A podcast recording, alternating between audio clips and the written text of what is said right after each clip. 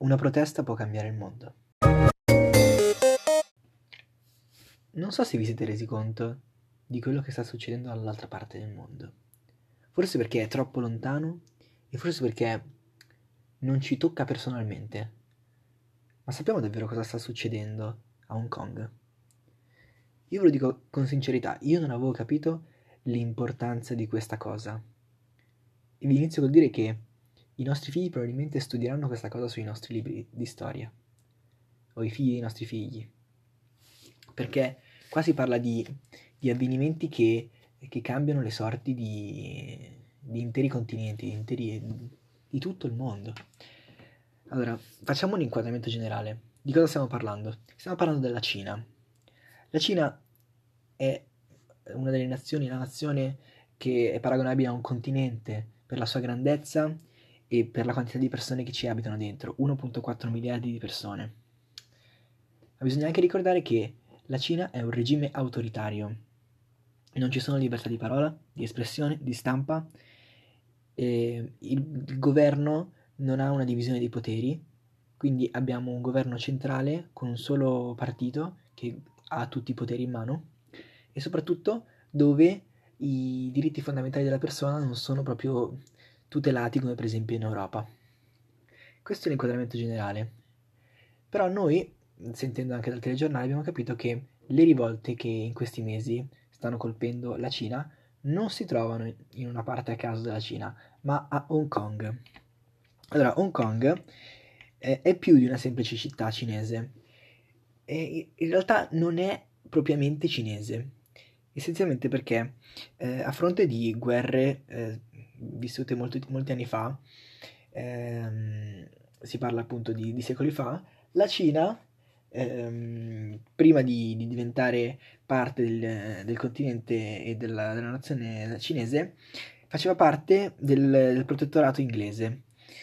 Fu parte del protettorato inglese fino al 1997, quando l'Inghilterra restituì Hong Kong alla Cina ma eh, dopo la restituzione Hong Kong non entrò direttamente dentro la Grande Cina, eh, rimase fuori ed è ancora fuori tuttora e tornerà dentro, in, diventerà una città come le altre nel 2047.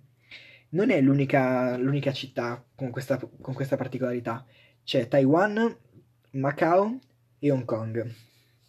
E questa, questo piano si chiama Una Cina, due sistemi in pratica, eh, due sistemi perché? Perché a Hong Kong c'è un sistema politico, mentre invece nella Cina che consideriamo Cina continentale ce n'è un altro. Nella Cina continentale abbiamo detto appunto che eh, c'è una repubblica comunista guidata dal partito, che è il Partito Comunista. E essenzialmente di repubblica non ha niente, è più una dittatura, in quanto eh, le, tutti i poteri sono eh, rinchiusi nel Partito Comunista le banche, la legislazione, i tribunali, tutto dedicato, tutto interamente portato avanti da un solo partito. Ovviamente eh, i diritti fondamentali sono messi in secondo piano. Mentre invece a Hong Kong la situazione è diversa perché è una democrazia multipartitica, quindi ci sono più partiti ed è molto molto più simile a una democrazia europea in quanto appunto era molto simile al modello eh, inglese. Ed è per questo che appunto i cittadini di Hong Kong non si sentono molto, ehm, molto diciamo, rappresentati dal, dalla Cina continentale, che è essenzialmente una dittatura. Questo però cosa comporta? Comporta il fatto che un giorno, nel 2047, la Cina eh, avrà appunto l'obbligo e Hong Kong avrà l'obbligo di entrare nella Cina continentale e quindi il, la, tanto democ- la democrazia partitica, multipartitica di, di Hong Kong verrà meno per entrare nel grande bacino della dittatura cinese. Ovviamente questa cosa ai cittadini di Hong Kong non piace. In realtà perché non si sta aspettando il 2047, ma la Cina, già dal, dalla fine del protettorato inglese, la fine degli anni 90, cercò di, eh, di portare dentro, il, dentro il suo, la sua grande nazione Hong Kong, quindi attraverso piccole, piccole manovre politiche, in modo che ehm, al un po' meno per poi dopo essere completamente mangiata dal grande, dalla grande Cina.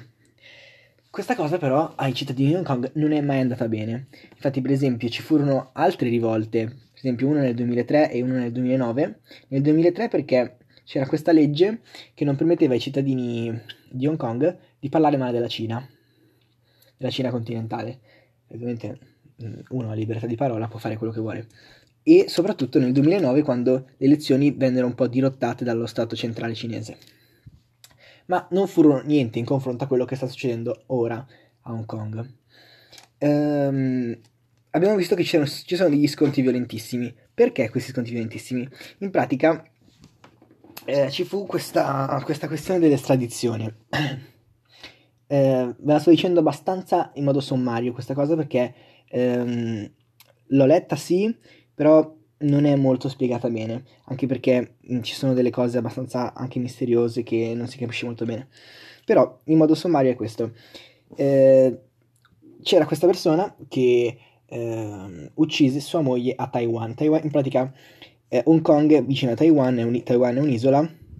È andato a Taiwan, ha ucciso la moglie, è tornato indietro e ha, conf- e ha affermato appunto di averla uccisa a Hong Kong. Doveva essere processato a Taiwan però a Taiwan non c'era una legge per l'estradizione e quindi è stata formulata una legge di estradizione a, a, a Hong Kong. Questa legge di estradizione doveva essere però confermata e appunto dichiarata eh, opportuna anche dallo Stato centrale, quindi da Pechino. Pechino cercò di, ehm, di, mettere il suo zampino dentro questa, questa manovra politica e eh, fu appunto qui che eh, i cittadini di Hong Kong eh, non sopportarono più le continue spinte da, appunto, da parte di Pechino per, mettere, per ficcare il naso dentro le politiche estere e interne di, del, dello Stato di Hong Kong. Fu per questo che eh, partirono le proteste. Non furono proteste molto leggere, anzi eh, ci andarono giù subito pesantissimi. Scusate il termine, ma è, è, proprio questo il termine, cioè non esitarono. C'erano 7 milioni di persone a Hong Kong in quel periodo e 2 milioni scesero in piazza. Cioè capiamo la grandezza di questa cosa. Cioè, poco meno della metà delle persone si buttarono in strada a difendere i propri diritti, perché si vedeva uno Stato più grande di loro, uno Stato, di, uno stato dittatoriale che entrava dentro casa propria e diceva cosa era giusto fare e diceva che regole prendere, diceva eh, che leggi somministrare allo Stato. E appunto i cittadini decisero che questa cosa non andava più bene. Ci furono dei riscontri positivi? Sì, perché subito dopo gli scontri la governatrice eh, che in pratica rappresenta la Cina a Hong Kong fu costretta appunto a prendere delle manovre e a eh, sistemare la legge appunto dell'estradizione che prima abbiamo parlato. Ma essenzialmente questi scontri andarono avanti perché di base eh, i cittadini di Hong Kong non vogliono e hanno paura di essere eh, mangiati dalla grande Cina, che di base comunque andrebbe a privare loro di tutti i diritti che hanno sempre avuto, essendo Hong Kong molto più simile all'Europa rispetto alla Cina. Ed è eh, molto importante anche dire che nonostante Hong Kong sia un, una città eh, prevalentemente democratica, una democrazia vera, non vuol dire che appunto non ci siano delle cose che non vanno molto bene. Infatti, quando dicevo che Hong Kong dal 2000 stava cercando di mettere delle manovre politiche per far diventare Hong Kong sempre più vicina e sempre più simile alla Cina, le manovre di cui stavo parlando sono per esempio il fatto che il capo dello Stato a Hong Kong eh, non è eletto dal popolo, ma in pratica è eletto dalla, dalla Cina continentale e quindi è il loro rappresentante. Però ovviamente questo capo dello Stato non può formulare leggi, le leggi le fa il Parlamento, che in teoria è scelto dal popolo. Ma il popolo sceglie soltanto 40 deputati del Parlamento e non tutti. Infatti, dal 2000 ad oggi, alle elezioni hanno sempre vinto i democratici. Quindi questo vuol dire che appunto eh, essenzialmente il Parlamento doveva essere democratico. Questo non fu così perché infatti su 40 seggi, anche se erano più i democratici, gli altri, gli altri 30 vengono scelti dai, dalla Cina continentale e quindi ovviamente sono tutti pro eh, comunismo, pro partito comunista. Quindi questo vuol dire che di base, anche se c'è un grande influsso democratico da parte di Hong Kong, la Cina ha già da anni messo la sua impronta, la sua impronta dittatoriale in questo piccolo Stato. Cosa è successo invece l'altro giorno, durante le, le, le elezioni? Eh, in pratica ci furono altre elezioni per quanto riguarda il Parlamento e vinse eh, la coalizione democratica. Questo vuol dire che in teoria, appunto, nel Parlamento ci deve essere più, essere più democratici.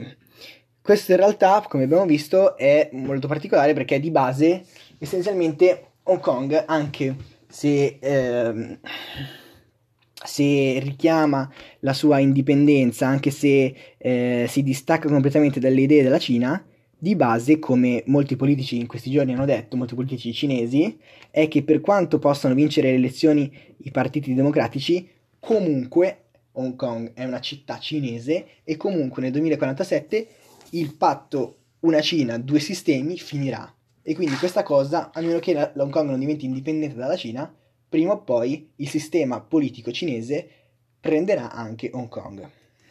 Questa è la situazione odierna. Ovviamente i cittadini di Hong Kong non vogliono perdere i loro diritti ed è per questo che praticamente quasi tutti si buttano in strada e praticamente quasi tutti vanno a votare contro la dittatura. Ed è una cosa assurda, è una cosa assurda perché è un esempio di come noi a volte ci lamentiamo della nostra, della nostra Italia, della nostra Europa, del nostro mondo occidentale. Diciamo che a volte siamo privati di, di diritti fondamentali, ma ci rendiamo conto che dall'altra parte del mondo c'è della gente che non può parlare, c'è della gente che se fa un podcast come questo la rinchiudono e magari non la vede più nessuno. Ci rendiamo conto che noi facciamo finta di vivere in un mondo, tra virgolette, moderno, dove ci illudiamo che tutto vada bene. Ma non è vero, non è vero perché noi essenzialmente chiudiamo gli occhi dove le cose non vanno bene e li apriamo dove vediamo una finta democrazia. Noi non siamo una finta democrazia, noi siamo una vera democrazia. E non facciamoci illudere da una Cina moderna, una Cina all'avanguardia, una Cina che porta avanti il mondo dal punto di vista tecnologico. Quella non è democrazia, quella è un guscio esterno, una finta. La vera democrazia è poter parlare e avere la sicurezza che nessuno viene a portarti via. Non è democrazia dove tu puoi... dove abiti nello stato in cui probabilmente eh, sarà tutta l'economia del, del prossimo millennio. Ok, la Cina sarà lo stato più forte del mondo probabilmente, ma questo non vuol dire che sia civile. Sicuramente ne riparleremo. Settimana prossima sarà completamente dedicata alla Cina perché stanno succedendo tantissime altre cose che io ho scoperto e voglio parlarlo, e voglio parlarne con voi. Perché eh, è brutto quanto alcune cose non si sappiano. E io voglio scoprirle, voglio impararle voglio raccontarvele. Qui è Matt e vi auguro una bellissima giornata. È una bellissima giornata per parlare di queste cose e soprattutto per pensare perché noi abbiamo la possibilità di pensare con la nostra testa e dobbiamo farlo. Quindi fatelo. Ciao!